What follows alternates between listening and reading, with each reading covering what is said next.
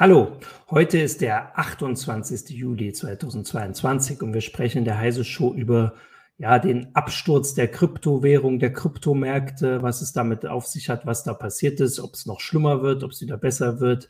Ähm, und genau das besprechen wir gleich, aber vorher kommt noch unser Sponsor. Die Welt verändert sich schneller denn je. Halten Sie Schritt mit der Enterprise Cloud von Workday. Ein einziges System für die kontinuierliche Planung sämtlicher What-If-Szenarien. Workday, das Finanz-, HR- und Planungssystem für eine Welt im Wandel. Hallo, willkommen zur Heise Show. Mein Name ist Martin Holland aus dem Newsroom von Heise Online slash Homeoffice. Ich habe heute mit mir hier virtuell Marc Mantel von Heise Online. Hallo Marc. Und Silvester Tremme von der CT. Du bist im Hi. Verlag. Hallo, du kannst also beweisen, dass es unser, unseren Verlag noch gibt. Äh, da heißt es schon, sind wir jetzt eine, eine echte. Verlagswand hinter mir. Genau, zweieinhalb Jahre nicht mehr da gewesen. Man weiß gar nicht, ob das Haus noch steht oder ob da schon ein Supermarkt aufgebaut wurde. ähm, und wir sprechen heute, ich lasse mir heute von euch erzählen, was es denn jetzt mit diesem ganzen Kryptoabsturz so auf sich hat. Ähm, und wie ihr das einschätzt, wie das so weitergeht. Natürlich ähm, können wir werden wir, glaube ich, keine Finanztipps geben, wo man jetzt investieren soll oder nicht. Aber das könnt ihr natürlich auch machen, wenn ihr gute Tipps habt. Aber erstmal kurz als Hinweis. Also Marc, du hast äh, für Heise Online dich eher so in Richtung der Hardware-Geschichte damit beschäftigt. Du bist ja aus dem Hardware-Ressort, also vor allem diese Mining-Geschichten. Äh, also aus der Richtung. Silvester, du hast in, in der CT ich glaube, bevor so der Absturz so richtig schlimm würde, sage ich jetzt mal, oder wie auch immer, so eine Zusammenfassung verschiedener Projekte, die auf Basis von Bitcoin und Ethereum ähm, gibt, hast du so vorgestellt, so ein bisschen die Verrückten oder die nicht so Verrückten, die sinnvollen und nicht. Äh, das ist so ein Hintergrund. Aber ich würde sagen, bevor ich da jetzt noch weiter erzähle, sagt ihr doch beide mal, wie ihr das so einschätzt oder was da jetzt dieses Jahr eigentlich passiert ist. Willst du mal anfangen, Marc? Sehr allgemeine Frage. ja, natürlich. Wir gehen allgemein und dann gehen wir ganz speziell und dann frage ich euch, wo ich mein Geld investieren soll. Also generell sind erstmal alle ja. Finanzmärkte schon ziemlich runtergekracht. Mhm. Also nicht nur Krypto, sondern auch Aktien. Ja. Äh, den Kryptomarkt hat es ein bisschen härter getroffen. Das war teilweise äh, halbiert und weniger. Mhm. Äh, ich glaub, also für uns interessant ist ja vor allem Ethereum, weil das die Kryptowährung ist, die mit Grafikkarten hauptsächlich gemeint wird. Mhm. Äh, zumindest jetzt noch. Und die war halt äh, beim Höchststand, ich glaube, 4.400 äh, 4.400 Euro und ging da teilweise runter auf 800. Mhm. Hat sich jetzt aber äh, gefangen, ist relativ stabil auf über 1.000, jetzt gerade um die 1.600 Euro. Ähm, also es ist jetzt nicht, dass diese Kryptowährungen nichts mehr wert sind, aber es ist halt schon deutlich runtergegangen. Ja. Silvester, hast du da noch was, möchtest du noch was ergänzen, bevor wir jetzt ja, speziell äh, ich meine, ich kann halt sagen, dass was meiner Meinung nach mit diesem Crash passiert ist, mhm, ähm, ja, dass man halt gesehen hat, dass diese Märkte, ähm, also diese verschiedenen äh, Kryptowährungsmärkte äh, und Systeme sehr eng miteinander verflochten waren und halt auch alle unglaublich hohes Risiko gefahren haben und dann ist halt einer umgefallen und da hat einen zweiten mit in den Abgrund gerissen und dann ging so das Domino los. Ähm, das ist also der eine Aspekt und der andere Aspekt ist, dass halt da können wir sicher nachher noch länger drüber reden, aber bei, bei Aktiengeschichten oder so, die können natürlich massiv überbewertet sein, aber da ist so ein, so ein Grundwert einfach sozusagen mhm. damit assoziiert, weil halt irgendeine Firma dahinter steht und die besitzt halt irgendwelches Know-how und die besitzt halt irgendwelche Dinge vor allem. Ähm, das heißt, die, die fallen nicht schlimmstenfalls auf Null. Und eine Kryptowährung, wo die Leute einfach alle der Meinung sind, die funktioniert jetzt nicht mehr, die fällt halt gnadenlos auf Null runter. Ne? Ja, und genau das haben wir auch ähm, ein paar Mal erlebt. Da kommen wir gleich drauf. Ich wollte vorher noch direkt sagen, also hier im Publikum, Zuschauer und Zuschauerinnen, schreibt ruhig Fragen rein, aber vielleicht auch so Beobachtungen, was ihr selbst erlebt habt. Also mich würde natürlich auch interessieren, ob wir welche haben, die hier, weiß ich nicht, also in Amerika, wenn man sich das anhört, oft ihre, da ist immer die Life Savings, da ist so alles Geld, mit dem man später in Ruhestand gehen will, weil es ja nicht so viel Rente gibt, verloren haben. Und da gibt es ja teilweise richtig also ja, tragische Geschichten. Ähm, also wenn ihr, ich hoffe, sowas haben wir nicht im, im, Publikum, aber wenn ihr irgendwelche Erfahrungen, Fragen und sowas habt, dann bitte reinschreiben. Wir versuchen hier äh, das im Blick zu behalten, YouTube und Twitch und so weiter. Genau, du, darauf, äh, was du jetzt gemeint hast, Silvester, dieses, dieser erste Dominostein, sage ich mal, das ist Terra USD, oder? Das war diese dieses. Also den habe ich damit gemeint. Genau, das war, das war so diese Geschichte, womit das jetzt so losging. Das ist, ähm, ich weiß gar nicht mehr, war das im April oder ein bisschen später? Also es war nicht direkt ähm, parallel zu diesen, diesem Absturz an den Finanzmärkten, weil der ja mehr oder weniger parallel zum Ukraine-Krieg stattgefunden hat. Aber irgendwie so eine gewisse Verbindung, gibt es da was oder gibt es gar keine? Was ist denn damit passiert? Also die soll ja eigentlich immer ein Dollar wert sein, was war sie irgendwann nicht mehr? Also, ich meine, eigentlich ist das passiert, was zumindest die, die ganzen Skeptiker schon mhm. immer gesagt haben, dass halt passieren kann. Ähm, jetzt muss man vielleicht ein bisschen ausholen. Also dieses Terra Luna System, das waren ja sozusagen zwei äh, Kryptowährungen. Und der Gag daran war, dass die halt so miteinander verzahnt werden, dass sozusagen die ganze Volatilität, die sich in so einem System ergeben kann, weil Leute halt irgendwie, weil sich die Nachfrage mhm. ändert oder das Angebot eben ändert, dahingehend gesteuert wird, dass die eine Währung schwankt und die andere dafür stabil bleibt. Ne? Also wenn die, die, die stabile ah. Währung, also der Terra, irgendwie im Preis anzieht oder so, ähm, dann wirft man halt mehr Terra auf den Markt ähm, mhm. und wenn der, ähm, wenn er im Preis fällt, dann nimmt man Terra aus dem Markt raus, beziehungsweise versucht halt die Wert zu steigern und die, das, äh, das Gewicht, das man sozusagen dafür hernimmt, ist eben der Luna, der sozusagen ents entsprechend starken Schwankungen unterworfen ist. Ne? Mhm. Ne? Ähm, und damit es funktioniert, muss der Luna halt irgendwas wert sein, damit ich sozusagen, wenn ich den Terra bewegen will, da vielleicht mhm. muss ich halt mehr Luna aufwenden oder weniger, aber er muss irgendwie, weil wenn der Wert null ist, dann kann ich unendlich viele Luna aufwenden yeah. und der Terra bewegt sich immer noch nicht. Ne? Ja. Ähm, und das Problem ist, warum ist der Luna was wert? Und der Luna war halt was wert, weil die Leute an dieses System geglaubt haben, nicht weil es da irgendwie intrinsische Werte gab. Ähm, und dieser Glaube, dass so ein, das nennt sich Algorithmic Stablecoin, dass mhm. so ein System oder dass dieses spezielle System eben funktionieren kann. Der ist offensichtlich zusammengebrochen, der Luna ist gefallen. Sie haben versucht, es zu stützen, der Luna ist schneller gefallen und es hat eben so eine Spirale gegeben, dass der Luna also in, in absolut praktisch beliebig nah an Null angenähert hat. Mhm. Und sie mhm. haben immer mehr davon gedruckt, um sozusagen noch irgendeinen Wert zu haben, mit dem sie den Terra stabilisieren können, solange bis der Wert halt einfach, also auch mit sozusagen beliebig viel Luna nicht mehr vorhanden war und dann eben auch der Terra abgestürzt ist und dann eben nicht mehr einen Dollar wert war. Und es haben sich halt viele Leute darauf verlassen, dass der Terra auch wirklich immer einen Dollar wert ist. Ne? Und das hat viele Leute halt hart getroffen. Es gab auch viele andere, die waren einfach mhm. nur in Luna investiert und ähm, haben halt gehofft, dass der sozusagen Wertsteigerungen unterliegt, so wie der andere spekulative Kryptowährungen oder so. Die hat natürlich auch hart getroffen. Ne? Aber ich glaube, das größere Problem war so, dass diese, diese Annahme, wenn ich was Stabiles brauche, dann kann ich so eine Stablecoin wie den Terra hernehmen, dass die sozusagen als äh, mhm. falsch entlarvt worden ist. Das war der, der größere Schock. Was ich da äh, spannend finde ähm, oder auch hinweisenswert ist, dass wir, wir nennen das immer Kryptowährung. Und wir hatten ja auch schon heiße Shows und das ist eine Geschichte. Also das ist ja das, wie sie vorgestellt wurden und auch die ersten Meldungen auf Heise Online waren so Sachen, man kann jetzt irgendwo seine Pizza kaufen mit Bitcoin oder man kann hier in Hannover gab es, glaube ich, Läden, die das akzeptiert haben. Aber auch das, was du jetzt erzählt hast und alles, was wir jetzt haben, ist eigentlich, dass es nicht mehr wie eine Währung benutzt wurde. Also keiner hat also oder so, also keiner hat Terra, Luna, Terras, Lunas und so weiter gekauft, weil er damit irgendwie irgendwo bezahlen wollte, sondern halt wie so eine Aktie in Anführungsstrichen, aber eine Aktie, die möglichst viel steigt. Also das ist dieser Hinweis, der mir jetzt oft fehlt bei den Sachen, dass es eigentlich überhaupt nicht mehr wie Geld benutzt wird. Also man kann doch damit fast gar nicht, also kann man überhaupt noch, kann man Teslas mitkaufen? Das gab es doch zwischendurch auch mal, geht glaube ich auch nicht mehr. Äh, also man kann, eigentlich hat die doch keiner mehr für das, wofür wir Geld haben, sondern für das, wofür wir in Anführungsstrichen Aktien haben, was wir ja in Deutschland jetzt nicht so viel haben. Oder sehe ich das falsch? Mark, das halt vor allem immer bei diesen sogenannten Bullruns, also wenn die Kurse ja. drastisch steigen, dann wird dann halt die Leute natürlich die Möglichkeit, Geld zu machen und vor allem in diesen Zyklen ist es halt dann, dass die Leute das als, als Wertanlage sehen, dass sie erhoffen, sich ja. da möglichst schnell möglichst viel Geld zu machen. Das stimmt schon es gibt halt so eine, ich sag mal, so eine Hardcore-Community, die natürlich wollen, dass sich das durchsetzt, auch als Zahlungsmittel, die sogenanntes Fiat-Geld, also zum Beispiel Euro oder US-Dollar, ganz böse finden. Ähm, aber ich würde mal behaupten, vor allem halt in diesen, in diesen steigenden Zeiten sind das die Leute, äh, ist die, die Mehrheit der Leute, die halt das einfach als, als Geldanlage sieht. Ja.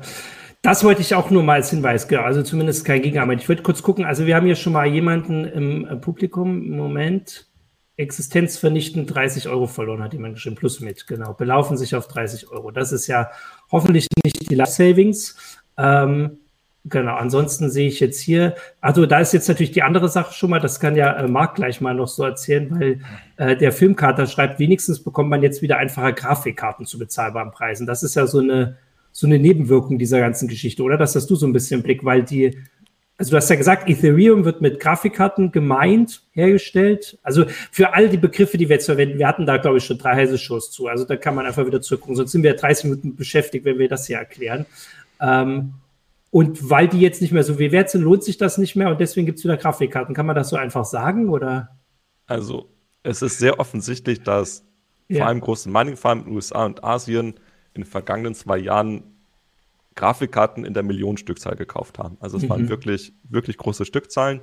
Diese Grafikkarten kamen dann nicht in dem normalen Retail-Markt an. Ähm, deswegen war das Angebot einfach unterirdisch schlecht für jemanden, der einfach einen Desktop-PC haben wollte, um dann, und dann eine Grafikkarte reinzustecken. Ähm, da war halt teilweise die Grafikkarten, äh, Grafikkartenpreise um, um Faktor 5 erhöht. Mhm. Äh, es gab Zeiten, da hat man unter 1000 Euro nichts Vernünftiges bekommen. Und das ist jetzt schon deutlich besser geworden. Es gibt jetzt auch vor allem in dem High-End-Bereich Grafikkarten deutlich unterhalb der Preisempfehlung. Äh, in der Mittelklasse ist das noch ziemlich nah an der Preisempfehlung dran. Ähm, was auch an sich schon außergewöhnlich ist, weil diese Grafikkarten sind größtenteils äh, fast zwei Jahre alt. Mhm. Und normalerweise sind wir jetzt so in dem Abschnitt de, des Lebenszyklus, dass sie eigentlich deutlich unterhalb der Preisempfehlung wären. Ähm, aber wir sind jetzt immerhin dran. Man kann jetzt für 500 Euro eine Grafikkarte kaufen und damit wirklich gut spielen. Das war vor einem Jahr nicht so wirklich möglich. Ja, das ist wahrscheinlich mal eine extra heiße Show dann. Dann können wir bald mal wieder äh, eine heiße Show machen über Grafikkarten, wenn man Auswahl hat. Nicht muss Aber ich die nehmen, die mir an der Haustür verkauft wird. Ja, Silvester? Äh, ich würde kurz eingrätschen, ja, weil ich das so ein schönes Beispiel finde für, für was, was sozusagen immer wieder in dem ganzen Kryptowährungs- mhm. und Blockchain-Universum schief läuft, ist, dass man mit so einer sehr großen Naivität an Dinge rangeht und dann sozusagen das aktuelle Problem löst und dann sozusagen mhm. sich hinstellt und sagt, ha, Problem gelöst und also jetzt mal flapsig formuliert, nicht für zwei Cent nachdenkt, welche Probleme aus dieser Lösung wiederum erwachsen. Ne? Mhm. Dieses ganze Grafikkartengedöns ist ja, weil der Bitcoin eben mit spezialisierter Hardware gemeint werden kann, und ähm, es da eben sehr schnell den Effekt gab, dass er jetzt nur noch mit hochspezialisierter Hardware gemeint werden kann, weil es sich für alle anderen nicht mehr lohnt. Ne? Und dieses Problem wollte man lösen und hat halt drüber nachgedacht, okay, können wir irgendwas äh, ersinnen, was halt möglichst gut auf Off-the-Shelf-Hardware funktioniert, so wie Grafikkarten.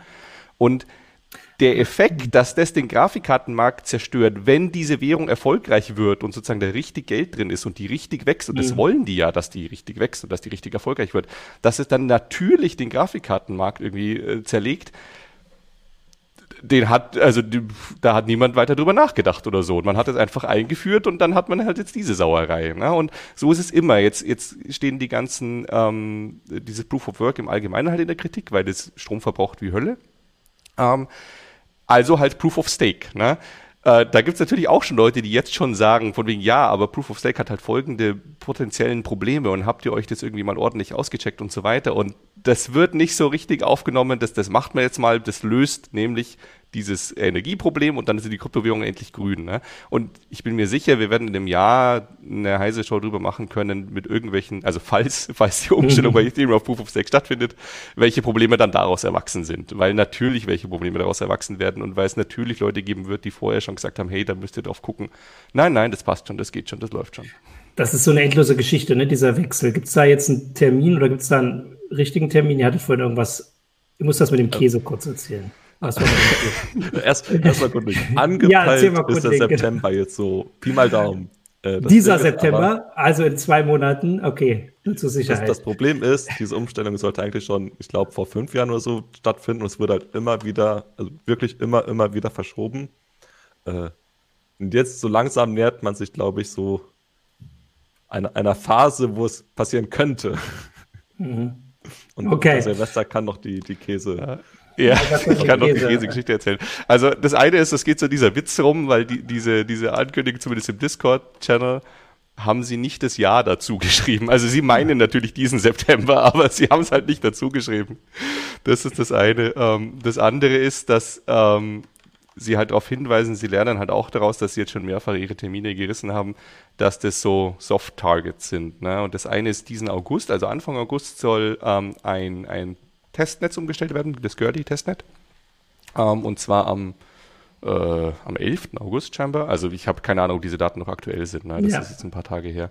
Ähm, und am 19. September oder in der, in der Woche vom 19. September sollen da das Mainnet von Ethereum umgestellt werden. Und dann kam also als Rückfrage, naja, diese Termine sind ja irgendwie so soft. Ähm, wie, wie, soft sind sie denn? Und ähm, also die Umstellung von Girly im August, die ist so weich wie gealterter Cheddar, aber noch kein Parmesan. Und die Umstellung vom Mainnet ist äh, Burrata, also so, so Kuhmilch, Mozzarella weich, also schon sehr weich. Äh, hat halt ein Entwickler von Ethereum geantwortet. Ne? Also die nehmen das mittlerweile auch mit sehr viel Humor dass sie ihre äh, Termine halt regelmäßig reißen mussten. Okay, äh, dann können wir darauf ja warten und zwischendurch uns äh, Käsesorten äh, lernen oder beziehungsweise die Änderung müssen sie dann auch in Käsesorten eingeben. Aber ich wollte noch mal kurz, genau, wir haben ja jetzt ein bisschen gesagt, was so dieser erste Dominostein war, was ich schon noch mal sagen wollte, weil das war ja auch euer äh, Artikel, Silvester, ähm, wie wir überhaupt dahin gekommen waren, dass diese Werte in den letzten, ich sage jetzt mal drei Jahren grob, so stark gestiegen sind. Also da ist ja, das ist jetzt nicht nur, äh, also eine, ein Hinweis war ja, dass äh, irgendwie, vor allem in den USA, aber hier gab es ja auch so, äh, so Geldzahlungen in Co Corona, dass Leute Geld bekommen haben, für das sie jetzt nichts, also ne, das einfach zusätzlich gegeben wurde, um die, die Härten aufzufangen. Und viele, vor allem in den USA, hatten das quasi übrig und haben das wohl auch in Kryptowährung gesteckt. Das war so eine Erklärung dafür, aber das ist ja nicht die einzige. Also was ihr auch viel beschrieben habt, ist, dass es in den letzten Monaten und Jahren ganz viele neue Projekte gab, gab die so drauf aufgesetzt haben auf der Technik. Also wo jemand gesagt hat, wir haben hier mit Ethereum diese, also diese Smart Contracts oder sowas, wir können da verschiedene Sachen machen. Äh, und zwar nicht nur irgendwelche, wir hatten nochmal diese Kitties vor ein paar Jahren, also irgendwelche Spiele, sondern jetzt richtig, ich sage jetzt mal harte Finanzsachen. Ähm, und dass dadurch mehr Geld in den Markt gekommen ist, auch unter anderem. Kann man das, ist das so als Zusammenfassung richtig? Ist das so ein Grund, warum die erstmal so stark gestiegen waren? Also ich denke ja. Ne? ja. Ähm, ich kann natürlich diesen Zusammenhang jetzt nicht irgendwie ja. beweisen, aber ähm, ja. es ist eindeutig so, dass diese ganze Idee von Smart Contracts und dass man sozusagen dann eben auch Second Layer Chains haben kann und all diesen Spaß, das hat sich einfach als unglaublich produktiv erwiesen ähm, für die so Kreativität von eben Blockchain-Entwicklern. Ne? Ähm, mhm. Also das ist auch immer wieder beeindruckend, was die sich einfach alles ausdenken. Jetzt die Sinnfrage mal beiseite gestellt. Mhm. Ähm, und das ist auch nach wie vor ähm, sehr produktiv, dieses Ökosystem. Und es ist auch so, dass ähm, dadurch, dass da eben solche, solche Finanzprodukte geschaffen wurden, die es teilweise in der Realität, also in der Realität, in, in den herkömmlichen Finanzmärkten mhm. auch gibt, mhm. teilweise auch Produkte geschaffen wurden, die es halt in den herkömmlichen Märkten nicht mehr gibt, weil sie verboten worden sind. Ähm, ja. Und teilweise auch einfach Produkte geschaffen worden sind, die es in den herkömmlichen Märkten nicht geben kann, weil sie halt nicht diese Fähigkeiten haben, die eine Blockchain mit sich bringt. Mhm. Ähm, da ein, ein richtiger Wildwuchs an Finanzprodukten eben entstand, die sehr risikobehaftet, aber auch sehr lukrativ waren und das hat dann auch richtig Risikokapital angezogen. Und das war halt so eine sich selbst verstärkende Effekt. Ne? Also je mehr Geld man da machen kann, umso mehr Geld auch von dann, teilweise haben ja irgendwelche Rentenfonds schon drüber nachgedacht, in diese mhm. Ökosysteme zu, zu investieren und irgendwelche Risikokapitalgeber waren natürlich noch viel früher dabei. Ähm, das heißt, da ist eben richtig Geld und deswegen eben auch richtig, äh, also Geld reingeflossen und auch der Wille dann da gewesen, mehr solche Produkte zu ersinnen, weil man damit halt reich werden kann. Ne? Ja, ich würde sagen, so dass ähm, das bekannteste oder so das Öffentlichkeits, ähm, also präsenteste in der Öffentlichkeit Produkt oder Objekt, keine Ahnung, sind diese NFT-Sachen, die wir vor allem im letzten Jahr hatten. Ne? Diese ich habe das doch hier in der Heise Show äh, versucht zu erklären, diese Besitzurkunden quasi. Es ist wird ja manchmal so ein bisschen falsch beschrieben, aber quasi die Besitzurkunde für irgendwas Digitales. Also das Bild gibt's weiterhin. Wenn ich irgendwie ein schönes JPEG in Paint male, kann ich das immer noch ins Internet, wenn ich es in Internet stelle, kann es jeder runterladen und hat das eine eins zu eins Kopie, aber NFT halt als diese Besitzurkunde, was es halt so digital nicht gegeben hatte. Ne, und da diese Sachen, aber da war ja auch das Ding, dass das im vergangenen Jahr eine richtig große Sache war. Da sind Millionen, Dutzende Millionen geflossen. Und jetzt seit einer Weile ja irgendwie nicht mehr. So vor allem, weil es halt auch so diesen Widerstand gab. Wir melden ja jetzt immer öfter irgendwo, wo es dann nicht das gibt, ne? Diese Spielgeschichten. Marc, hast du auch so Sachen, was bei Minecraft war als letztes, dass auf den Spiele, diese Spieleproducer und so, dass die das irgendwie alle machen wollten in ihre Spiele, wo es vielleicht wirklich auch ein bisschen nahe liegt, aber gerade die Spiele-Community oft äh, da auch dagegen ist. Also dass man, was weiß ich, sein das Aussehen seines Avatars in Fortnite irgendwie sich als NFT ähm, sichern kann. Und dass das nun gerade die Spiele-Community nicht will, was natürlich so ein bisschen dafür sorgt, dass vielleicht diese ganze Hype so ein bisschen also kaltes Wasser drauf kommt. Oder? Das ist halt so eine grundsätz grundsätzliche ja. Idee, dass man es machen kann, dass man zum Beispiel kaum irgendwie einen Skin, also mhm. Waffenskin in irgendeinem Shooter oder so, dann halt als NFT hat, dass man dann quasi, wie du sagtest, diese Besitzurkunde und wenn man es dann verkaufen will, dass man das dann diese Besitzurkunde weitergibt.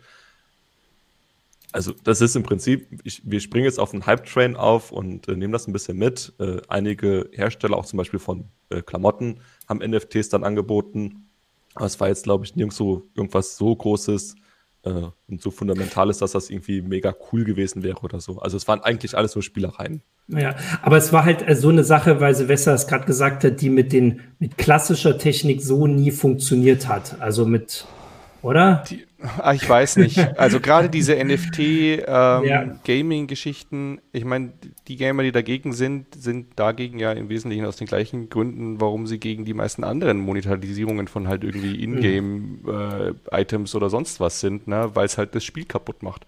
Ja. Ähm, und deswegen, das hat es natürlich schon gegeben. Das, also, das ist das eine. Du, es gibt ja Spiele, wo man halt irgendwie Spielgeld in echtes Geld tauschen kann und sich dann irgendwie Gegenstände halt, halt auf irgendwelchen Sekundärmärkten irgendwie da für eben Spielgeld oder echtes Geld äh, kaufen und verkaufen kann. Ähm, mit den ganzen Problemen, die sich daraus ergeben.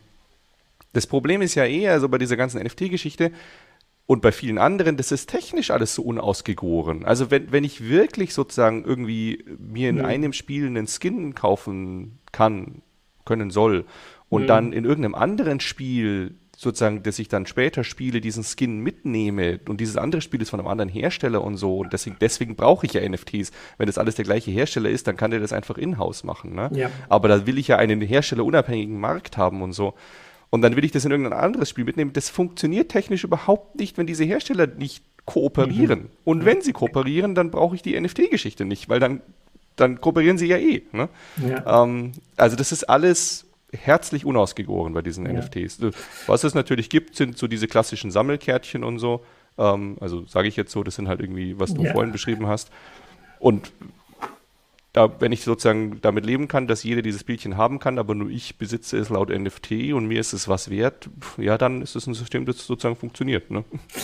Also Surfex erinnert sich an die heiße Show und schreibt, das äh, war die Sendung hier, bei dem wir festgestellt haben, wofür ich zu alt bin. Wobei ich da ja fast noch widersprechen würde, weil vielleicht war ich ja nicht zu alt dafür, weil so ganz hat sich das ja zumindest noch nicht durchgesetzt. Ich würde mal sagen, wir äh, können jetzt mal kurz den Sponsor einblenden und dann gucken wir mal, was in dieser Krise jetzt alles noch so gefallen ist, die Dominos. In einer sich stetig verändernden Welt müssen rasche Entscheidungen auch kluge Entscheidungen sein. Deshalb verschafft Workday ihrem Finanzteam schnelle Einblicke für die Planung der nächsten Schritte. Workday, das Finanz-, HR- und Planungssystem für eine Welt im Wandel. Genau, ich gucke gerade noch so ein bisschen die Kommentare, versuche ich auch gleich noch reinzugehen. Aber was wir jetzt sagen wollten, also wir hatten ja vorhin, dass diese äh, Terra-Geschichte das so ein bisschen ausgelöst hat, das ist auch so meine Erinnerung. Aber seitdem sind ja auch andere Sachen gefallen. Also jetzt der Bitcoin und Ethereum noch nicht, die wir gesagt haben. Wir müssen ja ein paar nennen.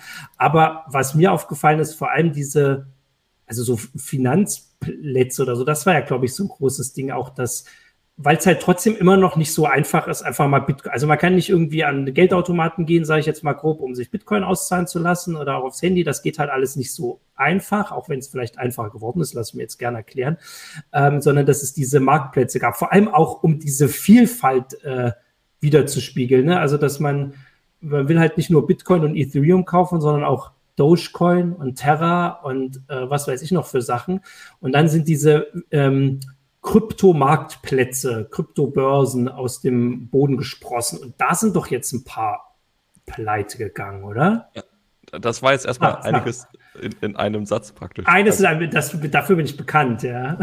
Grundsätzlich sollte man unterscheiden ja. zwischen so den großen Kryptowährungen, also mhm. zum Beispiel Bitcoin, Ethereum und dann halt mhm. den kleinen. Ähm, bei den mhm. kleinen ist das Risiko nochmal deutlich größer, dass da irgendwas passiert und der Wert gen Null oder auf komplett auf Null ähm, sinkt. Ähm, dafür ist natürlich auch die, die Chance größer, dass es irgendwie total hoch geht. Also kaum wenn die Marktkapitalisierung irgendwie bei ein paar Millionen liegt, äh, mhm. hast du halt durchaus Potenzial, dass es dann noch deutlich hochschießt. Äh, das Potenzial ist natürlich bei Bitcoin und Ethereum als den größten Kryptowährungen nicht mehr ganz so groß. Ähm, und Bitcoin und Ethereum sind halt schon, ich sag mal, die stabileren unter den Kryptowährungen. Äh, dass mhm. die jetzt komplett gegen Null fallen, ist halt schon sehr unwahrscheinlich. Ähm, sieht man auch jetzt. Der Markt ist zwar, ich sage mal, gecrashed, aber die, äh, die großen Kryptowährungen sind immer noch über dem Geldwert äh, des 2017er, 2018er Peaks. Also damals gab es auch schon diesen, also der, der Markt ist sehr zyklisch. Damals gab es dann mhm. schon auch diesen, so, so einen Bullrun. Dann mhm. ist auch runtergefallen. Und äh, jetzt gab es halt wieder einen sogenannten Bullrun. Die Werte sind deutlich höher geschossen als in dem damaligen. Und jetzt beim Runterkachen sind sie aber immer noch äh, höher als unter dem, äh, höher als beim damaligen Peak. Ähm, das heißt, die sind immer noch einiges wert. So ein Bitcoin, 22.000 Euro sind es, glaube ich, gerade Pi mal Daumen, ist halt schon eine Stange Geld. Also man kauft ja. sich nicht mal eben so einen Bitcoin und ist dann glücklich. Äh, das können sich die meisten wahrscheinlich nicht leisten. Ja. Ähm, und genau das. Und wenn man das nur kurz als Hinweis, weil wir gestern die Geschichte hatten, wenn man 8000 Bitcoin auf einer Festplatte hat, die irgendwo auf einer Mülldeponie liegt, dann lohnt es sich immer noch irgendwelche äh, verrückten Versuche zu unternehmen, daran zu kommen. Das beweist, dass da noch was dran ist. Genau. Nur kurz als Einwurf. Marc, sorry. Genau. Und dann, was du angesprochen hattest, mhm. ähm, in so einem Bullrun schießen natürlich auch ganz viele Kryptobörsen äh, hoch, also äh, wo man Kryptowährung kaufen kann. Äh, zentralisiert, dezentralisiert, da gibt es alle möglichen Angebote. Und dann sind natürlich vor allem diese kleineren, äh, risikobehafteter, äh, also wenn sie einfach nicht so viele Geldmittel haben und dann schießt auf einmal alles runter, haben sie natürlich ein Problem. Äh, mhm. Deswegen immer der Tipp, also was eigentlich jeder runterbetet, äh, Kryptowährungen, also die Coins und die Tokens nicht auf einer Börse halten, sondern immer möglichst in so einem sogenannten Cold Storage, also kaum zum Beispiel ein Ledger, also so ein kleiner USB-Stick. Da hat man quasi seine eigenen Keys auf einem eigenen Stick und dann kann einem nichts passieren, wenn die Börse auf einmal dicht macht. Ja. Ähm, ich sehe gerade, ich glaube, ich sehe gerade, dass wir 10 Euro gekriegt haben. Danke. Das, also sehe ich jetzt hier irgendwo von Anine. Sehr gut, vielleicht nicht als Bitcoin, weiß ich nicht. Danke dafür. Ähm, genau, ich wollte so ein bisschen, äh, weil ich natürlich um ähm, Ah, da kommt auch ein Danke. Äh, ja, um Kommentare gebeten habe. Und tatsächlich habe ich das Gefühl, dass hier auch mal ein paar äh, neue Zuschauer und Zuschauerinnen dabei sind, die offensichtlich äh, noch äh, Kryptowährung halten, ähm, weil dann hier auch so ein bisschen widersprochen wird. Ähm, und jetzt hatte ich gerade, ah nee, genau, aber bestätigt wurde schon mal, dass Pi ist, nämlich, wenn ich das äh, richtig jetzt habe, ein, einer oder eine, äh, das Problem an Krypto, genau, hat bestätigt, dass es, also das Bitcoin an das ranzukommen, dass das wirklich äh, schwierig ist. Warte, das war doch hier irgendwo. Ähm, also das war ja meine Bestimmung. Genau, hier nicht zu massentauglich wegen fehlender Regulierung. Das fand ich deswegen schon spannend, weil äh, da kommt jetzt dieser Satz, wegen fehlender Regulierung ist es noch nicht massentauglich. Dabei war ja gerade ein Versprechen von Bitcoin und Kryptowährung am Anfang, dass es ja gerade, weil es nicht der klassische Finanzmarkt ist und dem allen nicht unterfällt, dass das so dieses große ähm, ähm, weiß ich nicht, der positive Effekt oder das Versprechen ist, dass man jetzt mal von diesen klassischen Finanzmärkten wegkommt, wo hier auch so ein paar ähm, kritische Kommentare bei uns drin sind. Was ich aber jetzt auffallend fand in diesem Krypto-Crash, ist dann doch ganz, das ganz oft der Ruf, also wahrscheinlich in den USA ein bisschen mehr, danach kommt, dass doch jetzt die Regierung oder das Parlament oder so mal was machen soll, weil sonst ist ja das ganze Geld weg, weil das war ganz oft bei diesen Geschichten, vor allem was du gerade erzählt hast, Marc, bei diesen kleineren Währungen oder Projekten, wo halt sehr hohe Gewinne versprochen wurden oder sogar auch vielleicht äh, am Anfang äh, da waren. Wenn das Geld weg ist, ist es halt richtig weg. Das ist halt nicht wie auf dem Konto, wo wir irgendwie, ich weiß gar nicht, wo wir da gerade sind, sind da 100.000 abgesichert, was war in der Finanzkrise oder sowas, oder als Merkel gesagt hat, ist alles sicher. Also da ist ja gewisse Summen sind einfach abgesichert durch den Staat, auch wenn die Bank komplett komplett zusammenbrechen würde, was es bei diesen Kryptosachen ja oft nicht gibt. Und das fand ich so ein bisschen auffallend, dass wenn es dann schief läuft, doch oft dieser Ruf kommt, helft uns, ihr müsst das regulieren. Seht ihr das anders? Ja, Silvester. Nee, ich sehe das genauso und ich wollte auch darauf hinweisen, weil, weil sozusagen ein, ein Zwischenglied, äh, das noch gefehlt hat zwischen diesem Terra Luna Crash und den mhm. ganzen Kryptobörsen, die jetzt umgefallen sind oder, oder halt Schwierigkeiten haben, ist äh, Three Arrows Capital, was ein Hedgefonds ist, der in unglaublich mhm. vielen von diesen Börsen investiert war oder die eben auch, also denen Geld geliehen hatte ähm, und selber aber massiv an diesem Terra Luna Crash gelitten hat und eben vollkommen kollabiert ist und dann eben auch diese Börsen mit in den Abgrund gezogen hat.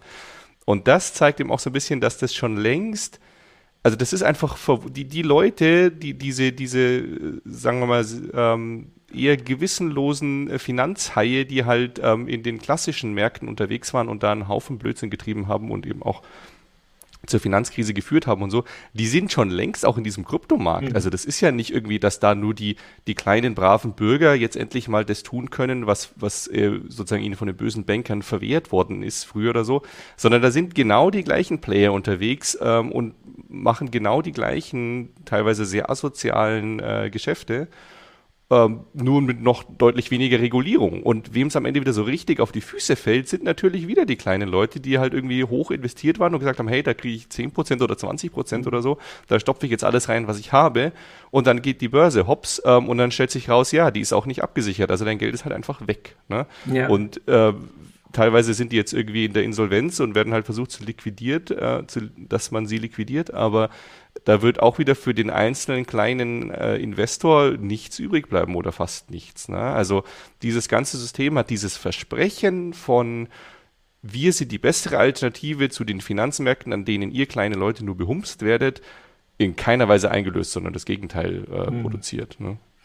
Ähm, ich habe noch einen anderen Punkt, weil wir vorhin, ähm, also weil ich jetzt ein bisschen auch bei den Kommentaren zurückgescrollt habe, nochmal zu den Begründungen, warum jetzt dieser Absturz ist. Ein ähm, bedenkenswerten Punkt von Egins Nazu, der schreibt, die Energiepreise sind halt derzeit hoch. Ne? Durch den Ukraine-Krieg sind überall die Energiepreise gestiegen, dass das zumindest auch ein Faktor sein könnte. Den hatten wir noch nicht erwähnt. Also diese Finanzmärkte natürlich, also offensichtlich ist ja halt eine Verbindung da. Siehst du nicht so, Marc? Du schüttelst schon. So lala. Also okay. die Energiepreise ja. sind jetzt vor allem in Europa hoch. Ähm, weil wir, also vor allem Nordeuropa und äh, Osteuropa, weil wir das Gas aus, äh, mhm. aus Russland bezogen, also teilweise beziehen, früher komplett bezogen haben. Ähm, das Mining ist aber vor allem in den USA und Asien groß, wo das eigentlich gar kein Thema ist. Also der, okay. der, der kleine Mann, der zu Hause mit seiner Grafikkarte ein bisschen Ethereum meint, ist ja nur ein Bruchteil von dem, was da ja, ja. In, dem, in dem Netz abgeht. Äh, das sind ja vor allem die großen Farmen, die tausende Grafikkarten, vielleicht auch zehntausende Grafikkarten bei sich stehen haben und die einfach nonstop durchrechnen. Und das ist das, halt in Europa gar kein großes Thema. Ja, das ist ja noch eine Frage ans Publikum. Gibt es hier bei uns noch jemanden, der zu Hause Ethereum meint? Bitcoin macht man ja, glaube ich, schon ewig nicht mehr.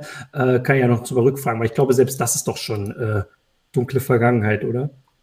Ähm, gut, was war hier noch? Genau, der Hinweis natürlich, das ist immer das, äh, was wir dann hier haben. Bitcoin ist vor zehn Jahren mal hip. Jetzt äh, ist mal cool, wenn man Monero meint, aber Monero ist, glaube ich, fünf Jahre, war vor fünf Jahren hip. Was ist denn jetzt? Was macht man denn eigentlich jetzt, wenn man hip ist. Weil du hattest Dogecoin noch erwähnt, das ist doch, macht Elon Musk noch Werbung für Dogecoin, Silvester, in deinem Artikel war das drin? Äh, ja, ich, ich weiß, ich meine, Elon Musk hat aktuell andere Probleme, ja, siehe Twitter. ähm, aber es würde mich, also ich meine, bei dem, bei dem überrascht mich gar nichts und wenn der jetzt morgen wieder sagt, äh, man kann jetzt Tesla mit Dogecoin kaufen oder mit Shiba Inu oder so, dann ähm, äh, ja, ist das halt so, ne? Ist halt Musk. Ja. Ähm, ich habe noch. Was ähm, ist, also, ja, erzähl. wo ich das Gefühl habe, dass sozusagen schon noch Musik drin ist, zumindest so auf Entwicklerseite, mhm. ähm, sind so, so Privacy Coins. Also da ist auch nach wie vor irgendwie viel Kreativität drin, was man sozusagen alles machen kann, ähm, sodass eben diese Zahlungen nicht so, nur so pseudonym sind wie halt auf, äh, auf der Bitcoin-Blockchain oder auf Ethereum, wo man halt Adressen zuordnen kann und den mhm. Adressen eventuell dann halt auch Leute. Ähm, und da wird zumindest technisch viel Interessantes getrieben, äh, dass man eben auch so, das, es gibt jetzt ein neues Paper für Smart Contracts, die sozusagen private Schlüssel halten können, mhm. obwohl ja der Contract auf der Chain liegt, aber niemand diesen Schlüssel dann auslesen kann ähm, mit Zero Knowledge Proofs und so. Also da gibt es richtig schicke technische Dinge.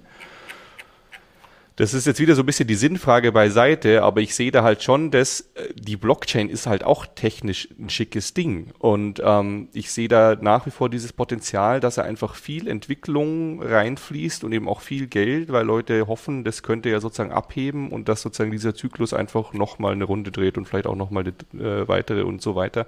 Solange die Leute sozusagen tolle neue technische Ideen haben, wird man wahrscheinlich auch Leute finden, die dann glauben, dass das jetzt wirklich die technische Idee ist, die sozusagen dieses ganze System anders, besser, sicherer, sonst wie macht. Ne?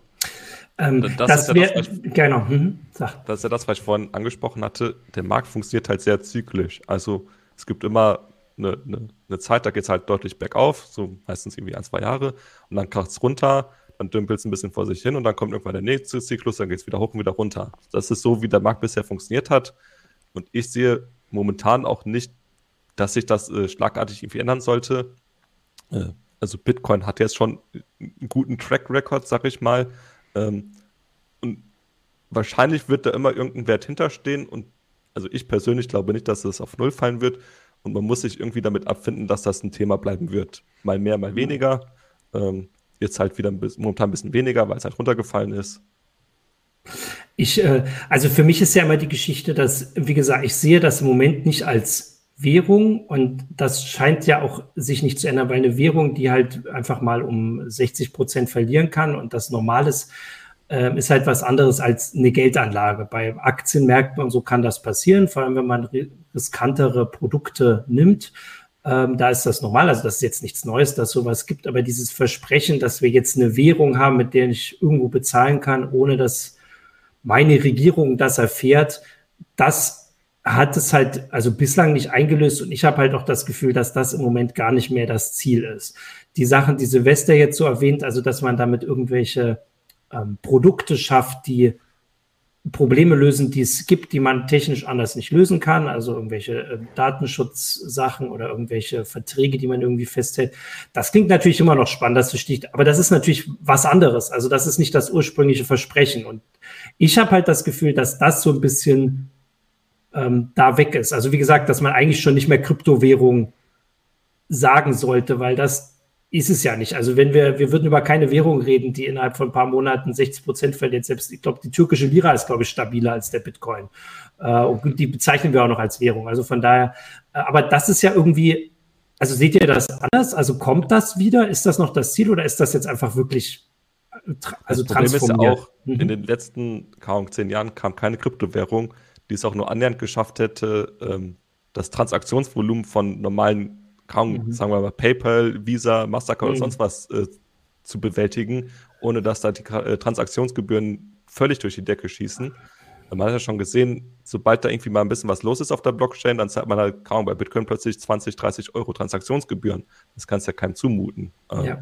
Und bisher gibt es halt keine, keine, keine Kryptowährung, die irgendwie in der Sekunde ein paar tausend Transaktionen einfach tätigen kann, ohne dass da ne, ähm, also es gibt viele Kryptowährungen, die das von sich behaupten. Ne? Ja, genau, aber es gibt keinen praktischen, ne, keine, kein, kein Beweis, dass es mit irgendeiner funktioniert.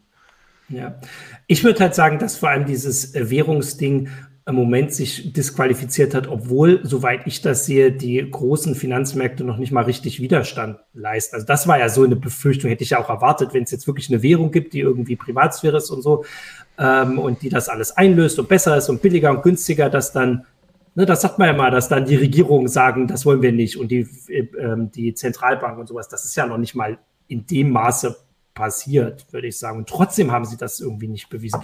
Ähm, aber also ich glaube, da, ja, da, da, liegt halt auch so eine grundsätzliche äh, Annahme, die möglicherweise einfach falsch ist zugrunde. Ne? Die, ich, ich, kann mir schon vorstellen, dass da wieder eine Währung draus wird. Ich meine, die Regulierungsbehörden ja. nehmen jetzt langsam Fahrt auf und so und wenn ja. die da so richtig das alles äh, zukatackern und eindeckeln und dann äh, das On- und Off-Ramping eben wirklich so ist, dass man da halt Know Your Customer auf allen Ebenen und so weiter und dass es dann vielleicht auch irgendwelche Betrugsschutzmaßnahmen im rechtlichen System gibt und so.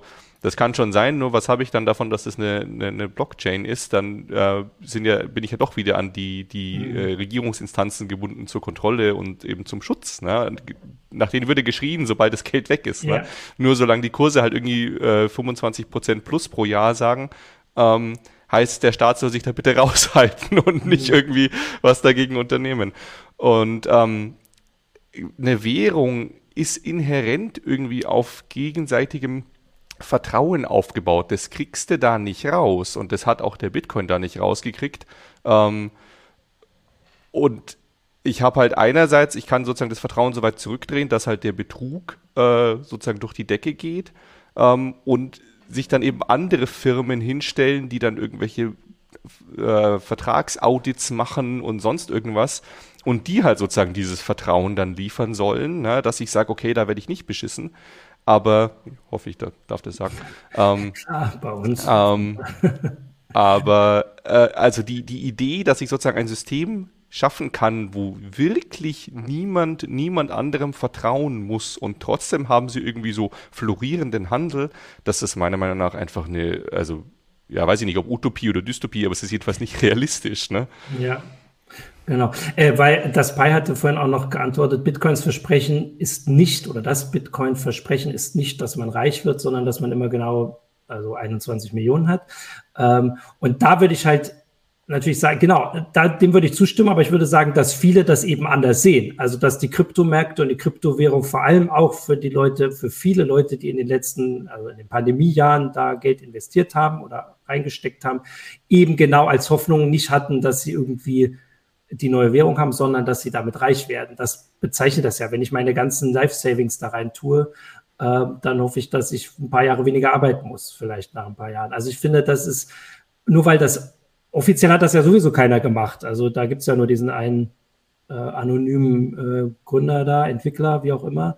Ähm, aber das Versprechen wurde, würde ich sagen, zumindest von vielen so verstanden, dass es, äh, dass es jetzt reich macht, ne? weil die steigen und steigen, steigen. So wurde ich auch gefragt, von, also privat, ne? von Verwandten und Bekannten, die gesagt haben, soll ich mir Bitcoins kaufen? Da war nie die Frage, damit ich mir damit meine Pizza kaufen kann, sondern die steigen doch so stark. Ne? Und das ist ja ein Unterschied. Niemand sagt, soll ich mir mal äh, also eine Euro kaufen, soll ich in US-Dollar wechseln, weil die so stark steigen. Und da würde es, da passiert es ja sogar auch noch, aber niemand wechselt sein Geld deswegen. Also zumindest niemand, den ich kenne, weil man nicht genug äh, hat vielleicht.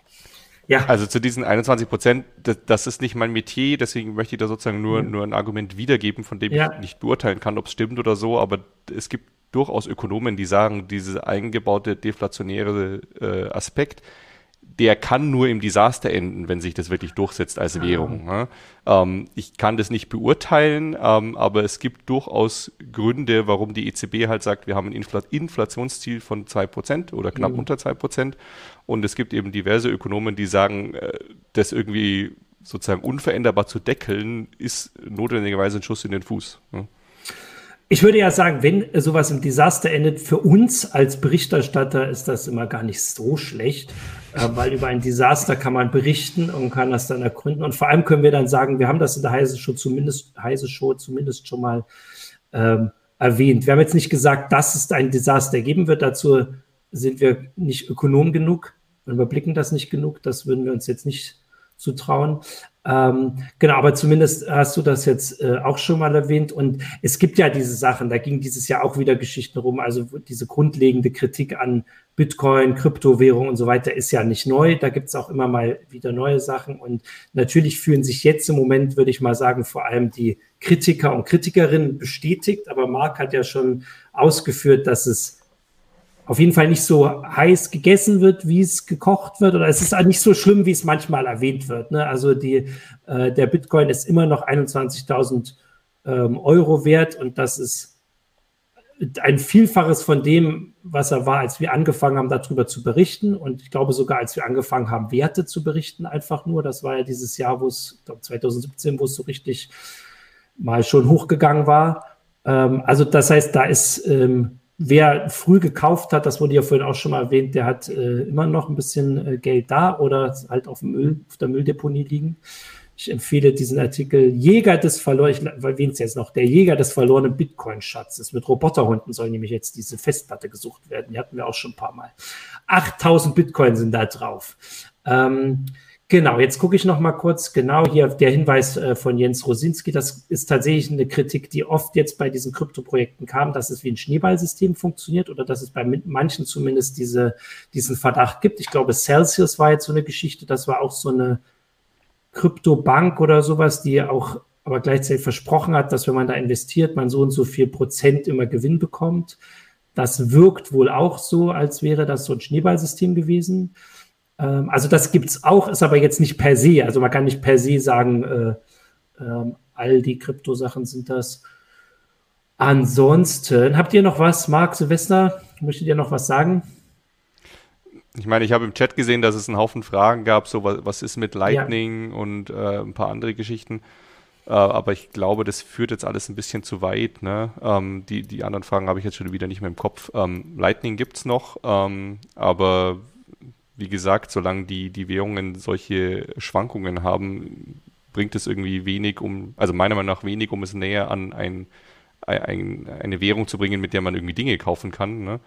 Ähm, mhm. Und äh, für, für das Investitionsgeschehen, ähm, wo ich dann irgendwie halt irgendwelche Unsummen äh, bunker in der Hoffe, dass der Kurs steigt, ist das Lightning-System, glaube ich, nicht so relevant. Ne? Ähm, Ach, guck mal hier. Coco Lorenz hat geschrieben, Benutzung von Kryptowährung, also Kryptos als Währung ist durch unsere tolle Steuergesetzgebung extrem aufwendig. Das ist jetzt auch neu. Also der Staat ist jetzt ist schuld, dass das nicht geht.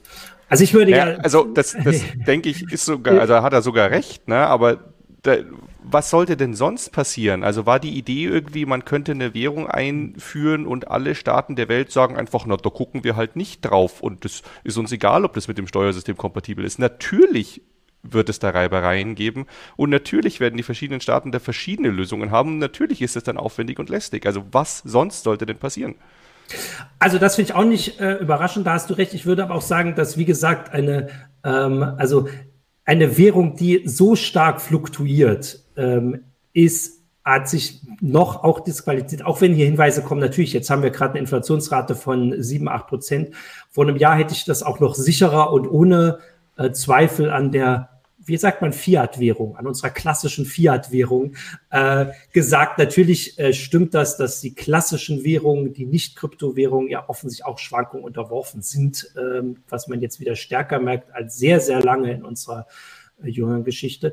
Ähm, trotzdem sind diese 60 Prozent innerhalb von äh, drei Monaten nochmal äh, krass was anderes und würden uns vor ganz große Probleme werfen. Gesundheit, ich glaube, das war im CT-Verlag, oder? Das war bei dir um Sorry.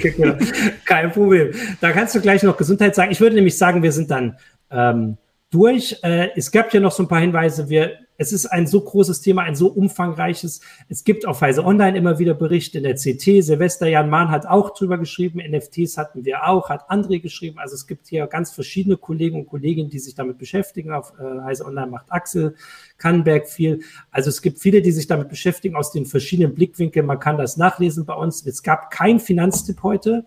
Ähm, das finde ich richtig äh, und gut.